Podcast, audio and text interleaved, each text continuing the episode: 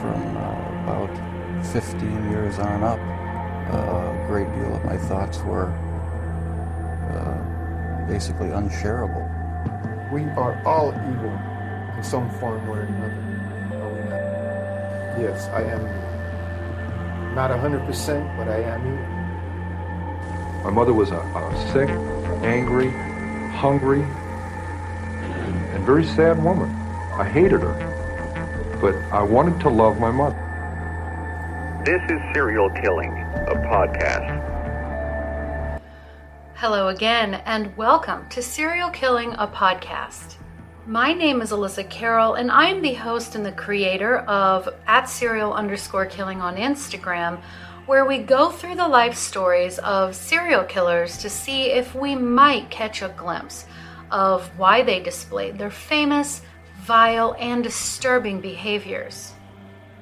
And of course, I want to give special thanks to some of my patrons John, my girl Judy, David, Bree, Cassandra, Galen, Gabrielle, Emily, Emma, Nanette, Sophie, Sarah, Teresa, Florence, Robert, Katarina, Hammer, Janice, Freddie, Sam, and Catherine. Thank you so much. You are truly appreciated. Today's podcast is going to be on Takahiro Shiraishi. If I butchered that, I'm very sorry. He was also known as the Twitter Killer. Now, this one comes with my disclaimer disclaimer, okay? It involves some rather sensitive topics like suicide, dismemberment, and rape, so listener discretion is advised. Takahiro was born on October 9th, 1990, in Sama, Japan, so let's get into some history for that time. North and South Yemen, also known as the Yemen Arab Republic and the People's Democratic Republic of Yemen, were united as the Republic of Yemen. North Yemen had once been a part of the Ottoman Empire before its independence in 1918. Also, this year, a 7.4 magnitude earthquake hit Iran near the Caspian Sea, northwest of Tehran. It affected roughly 20,000 square miles and destroyed thousands of homes. Around 50,000 people died and 135 were injured. Also in 1990, Nelson Mandela was released from his South African prison after being there for 27 years. He then became the leader of the African National Congress. In Switzerland, Tim Berners Lee published a formal proposal for the World Wide Web. It outlined a system that would use hypertext, web pages, browsers and web servers to share documents across the internet, and he proposed it to his colleagues at CERN, and they went on to help him develop the system that took around two years to be functional. NASA launched the Hubble Space Telescope from Kennedy Space Center in Florida. It was the first space telescope put into orbit that could be repaired by astronauts when maintenance was needed. In South Dakota, one of the largest and most well preserved Tyrannosaurus rex fossils was found by Sue Hendrickson near Faith, South Dakota. They named the skeleton Sue after her. The remains were over 90% complete and measured around 13 feet tall and 40 feet long. It took team members around 17 days to remove the remains from the bluff it was discovered on. And finally, the demolition of the Berlin Wall officially began. It had been built in 1961 by the communist run East Germany to keep defectors from traveling over the border to capitalist run West Germany. So, this was the atmosphere that he was born into. I couldn't find his parents' name, but they married in 1989 and Takahiro was born the next year, a healthy baby boy. His mother stated that she read several books on babies and parenting as she wanted to be a great mother and she adored her new infant. He grew up in Sama, which is an hour and a half from central Tokyo, with his parents and a younger sister who was two years younger than himself. His father worked for an automotive design shop. Now, Takahiro was described as a quiet, inconspicuous boy who, like most other children, attended the local elementary and junior high schools with many other children. He was an average student and was considered polite by his fellow classmates. Takahiro tried playing soccer in elementary school, but he stated he really wasn't very good. However, he did go on to say that he was not bullied as a child at all. While he was still pretty young, he had some reoccurring issues with his tonsils and he would be sick fairly often, and spent a lot of his free time playing video games. But when he felt well, he played outside some. They say that photos of him as a teen, though I couldn't find any, show a small and thin boy with glasses. He played on his junior high's baseball team and continued to play as a freshman, but quit after just one year. He said that activities or sports that didn't require being on a team were preferred. He also later said that around puberty was when he began to withdraw from his peers and closer friends. He began to complain to his parents that he didn't want to go to school because he felt he didn't quite fit in with the other kids. What few kids he did interact with, it was said that he would play games that involved mock strangulation. Then he began refusing to go to school regularly. This escalated to him flat out refusing to go to school altogether, though his parents did manage to get him to go enough that he didn't completely fail any grades. So, for the most part, he isolated himself in his room and wouldn't come out except when it was time to eat. His grades began to drop. He would barely even communicate with his own family outside of what he called quote, necessary conversation. He admitted that his room was usually always a mess, and he would promise his parents that he would cut back on his video game time and clean his room, but it was just to appease them so that they would stop bothering him about it. So his parents began to, quite literally, turn off the electricity to his room so that he would be forced to stop playing. My source, translated from Japanese, stated, quote, dropped the breaker to stop the game, unquote. So that was my interpretation. Now, his parents doing this made him so angry that he would punch holes in the walls. Then, when he was a senior, he joined the track team. He did join a judo club because he believed physical education was important, but Outside of that, he didn't involve himself in other school activities. At his parents' urging, he did get a part time job at a local supermarket, and his parents stated that they were, you know, relieved as the job got him off the games, was teaching him some personal responsibility, and quite frankly, got him out of the house. But it was during his high school years that things at home would escalate negatively, and his parents decided to get divorced. His father kept the house and he stayed with him. His mother and sister moved out. He stated in an interview that he ran away from home three times before he even graduated from high school. And due to his lower grades, skipping school, and all around tardiness, his school would not recommend him to places of employment, which is apparently a thing in Japan, and correct me if I'm wrong, please feel free. So he had to continue working part time, menial jobs. And this is what I could find about his childhood. So let's get into it. According to the site socialstudies.org, quote, Children in Japan learn from the family, school, community, and nation how to be members of Japanese society. In each group, a child learns the self discipline and commitment expected to be a supportive and responsible group member. In the home and at school, a Japanese child is encouraged to develop a sense of self discipline and hard work. Children are expected to persist toward a goal, and it is considered more important to try hard and not give up than to achieve the goal. End quote.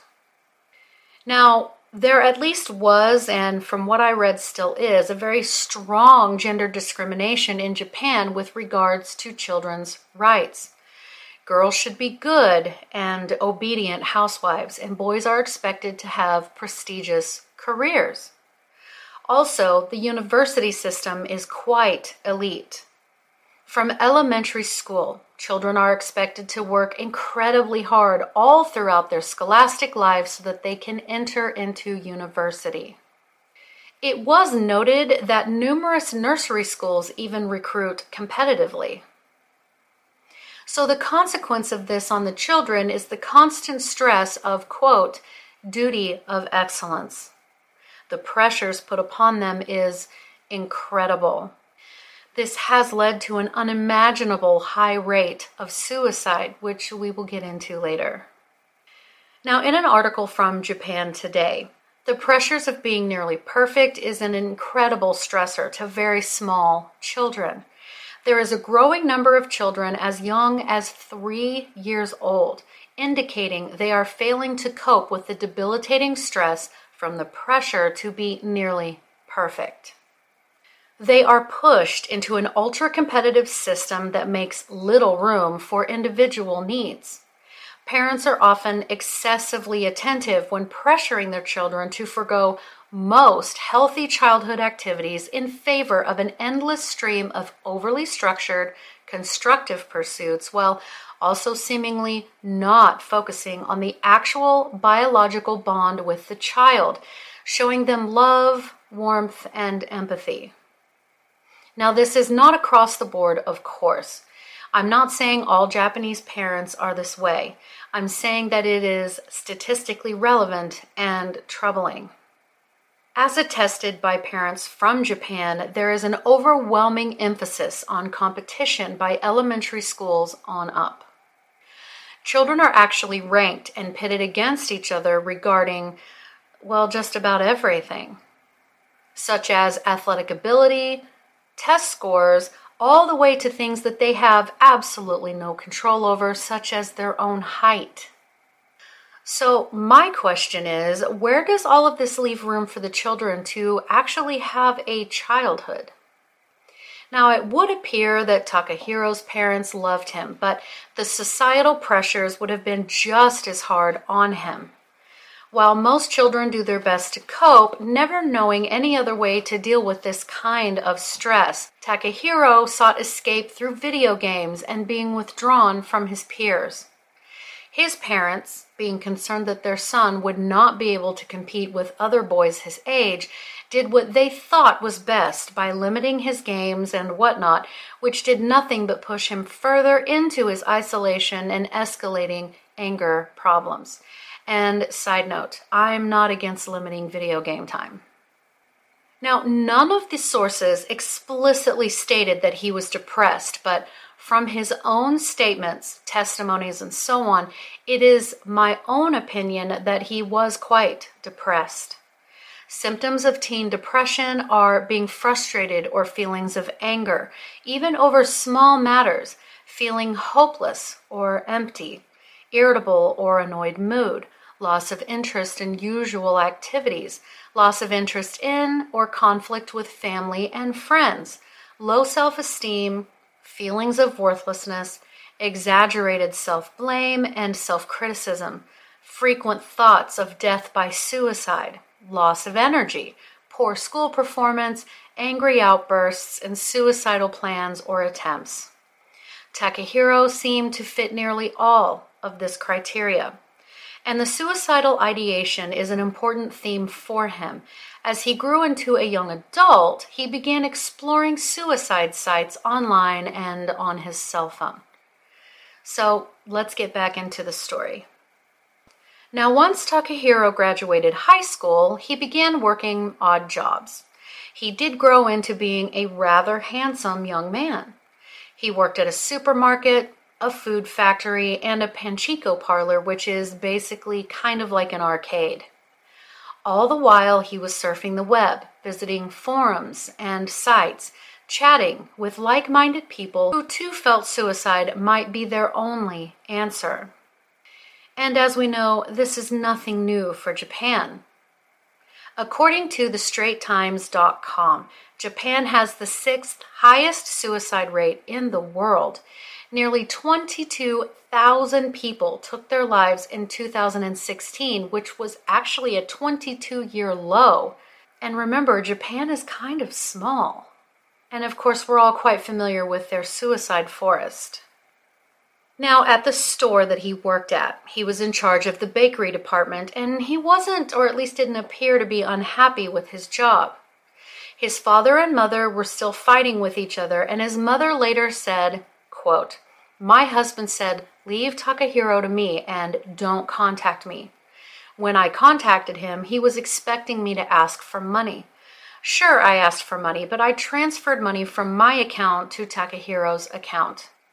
Now, Takahiro would later say that he, quote, when it came to my mother, I think I had a lot of emotions, end quote, hinting at a possible issue with her. However, it was stated in really all sources that he had a close relationship with his father and would sometimes help his father out in the auto workshop. Though Takahiro was working at having some semblance of a personal life with people as young adults do, he would still have dinner with his father and drinks on occasion. And then he began hanging out in the more seedy parts of town, and people who knew him from those areas described him as an, quote, ambitious, dangerous man who was capable of betrayal, end quote. He started working as a recruiter or scout for a prostitution ring, luring women into brothels to work in the popular sex industry. And this really isn't surprising. The sexual exploitation of children and teens is at epidemic proportions around the world. Japan is no exception. In fact, from my findings, Japan is a popular destination for trafficking young female adolescents from Asia, Latin America, as well as Eastern Europe. They are made to believe that once in Japan, they could have a good job, but the reality is completely different. Indeed, they are obligated very quickly to become sex workers. So now, during this time, people apparently began warning locals about him, saying he was a quote, creepy scout. It was even stated that the younger local community began sharing photos of him amongst themselves, warning each other to keep their distance from him. And yet, Takahiro did manage to begin dating and had a pretty serious girlfriend for at least a short time.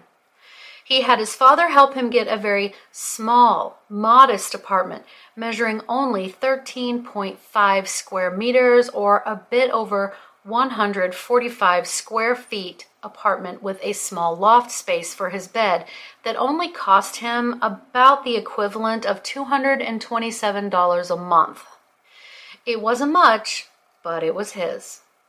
His girlfriend, who lived with him for about three months, stated that Takahiro was, quote, unusually more gentle than ordinary people, despite a morbid fascination with death and suicide. But she was a little disturbed at some of the text messages that he would send her, such as, quote, Let's commit suicide together. End quote.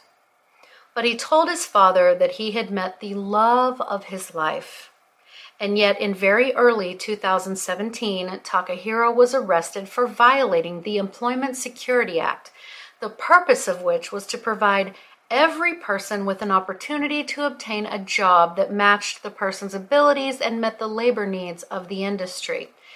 It was, very long story short, sort of a government program to help people on assistance get jobs. Now, I'm not exactly entirely sure what he did to violate the terms of this program, but regardless, he was bailed out of jail and he went back to his father's house where he said he wanted to, quote, live comfortably without working away from my father. I wanted to be a pimp of a woman. He did return to his apartment. And in March of 2017, Takahiro created a Twitter account where he called himself, quote, hanging pro, end quote. His profile picture was of an avatar with cut marks on its wrist, strangulation marks on its neck, and what sources say is a noose around his neck. He encouraged people to DM him or direct message him as he wanted to help suicidal people end their suffering. At this point, he was 27 years old. In his tweets, he even encouraged suicidal people to keep their thoughts of ending their own lives secret from their friends and family. Side note, please don't do that. Get help. It gets better. And all of this was really too much for his girlfriend, and she left him. He then made a decision that would change his fate forever. He began seeking out more often women who were suicidal that he thought would be easy targets. It was said that he searched for girls by looking up specific hashtags, which we all use to look up specific content. His motive was to fulfill a fantasy he had been having for quite some time the want to sexually assault and kill other people using their vulnerable mental state to lure them to his apartment. So, before all that started, two months after he started his Twitter account, he was sentenced to one year and two months in prison, but was handed a three year suspended sentence. All the while, he was on Twitter talking about how he wanted to end it all, life had no meaning, and wanted someone to end their life with him. So, as girls messaged him, he told them he could help them kill themselves, and sometimes he even told them that he would do the same to himself with them. Hey, it's Kaley Cuoco for Priceline. Ready to go to your happy place for a happy price? Well, why didn't you say so? Just download the Priceline app right now and save up to 60% on hotels. So, whether it's Cousin Kevin's Kazoo concert in Kansas City, go Kevin, or Becky's Bachelorette Bash in Bermuda, you never have to miss a trip ever again. So, download the Priceline app today. Your savings are waiting. Go to your happy place for a happy price. Go to your happy price, Priceline a pact, if you will. For the ones that agreed to meet him, he would make them feel more at ease by agreeing to meet them at a train station that would be near their own homes, then escort them to his own apartment. Once he successfully got them back to his place, he would then make them a drink, ply them with alcohol laced with tranquilizers or sleeping pills, then sexually assault and rape them. Now, I'm not entirely convinced that this is the exact order of his timeline, but regardless, these were his victims. In early August 2017, he met a young lady on Twitter and told her he wanted to end his life. She discouraged him and he invited her to his apartment. They met up, went to the apartment where he drugged her, raped her, strangled her by hanging her, and took all of the money that she had on her person. And this was it. Right then and there, he made the decision that this act would satisfy two goals. It was a way for him to get money without having to work, and he could satisfy his sexual urges at the same time. However, he wasn't quite sure what he wanted to do with the body. He later testified, quote, It was difficult at first. It took me three days to get rid of the first body, but after that I could deal with them within one day. End quote. He took her body to his bathroom where he dismembered her. He later confessed, quote, I disposed of their flesh and internal organs like garbage, but kept their bones out of fear that I would be caught. The bones and heads he kept in various coolers in his apartment and took bags of remains out to be collected by the trash service.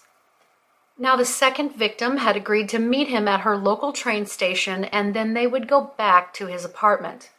Once there, she was treated much the same as the first drugged, raped, strangled, and robbed. He then disposed of her in the same fashion as the first.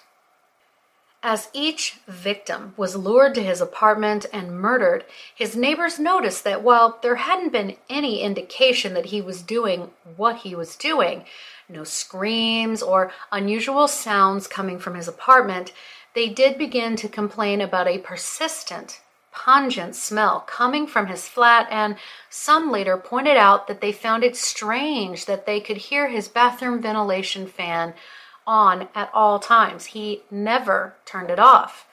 It ran constantly. So by late October, he had murdered his eighth victim, one of which was the only male who had been the boyfriend of one of his female victims who had come to his apartment to confront him about the whereabouts of the girl. Takahiro murdered him as well. His ninth victim was a 23 year old woman from a Tokyo suburb.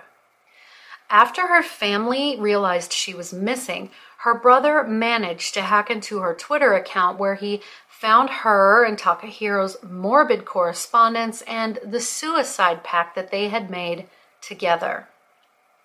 The brother contacted the police, and a woman offered to help in catching Takahiro because she had been communicating with him too. So then the police were able to find CCTV footage of Takahiro and the man's sister walking together by railroad tracks and then again very near his apartment. So the woman contacted Takahiro and they agreed to meet. Once she was in the apartment, the police arrived and began asking Takahiro where the missing sister was. At first, he feigned ignorance, but it didn't take long at all for him to tell them that her remains were in a freezer. In fact, he said she's over there. Police searched the apartment, and to their shock and horror, they found the remains of nine people, one being a male and four of the females being just teenagers, stored in various containers in the apartment. Their remains were in varying states of decomposition, and it appeared that he had used cat litter in the containers to help contain the odor. There were seven containers in all, holding mostly bones, and severed heads were also covered in cat litter. Takahiro also confessed to deleting messages between himself and some of his victims in an attempt to get rid of any potential evidence. According to the Generation Why podcast, a total of 240 bones were discovered. They also found purses, cell phones, and identification in his apartment. And side note, all of this really reminds me of Mr. Dahmer. So Takahiro was arrested then and there, conveniently, on Halloween 2017.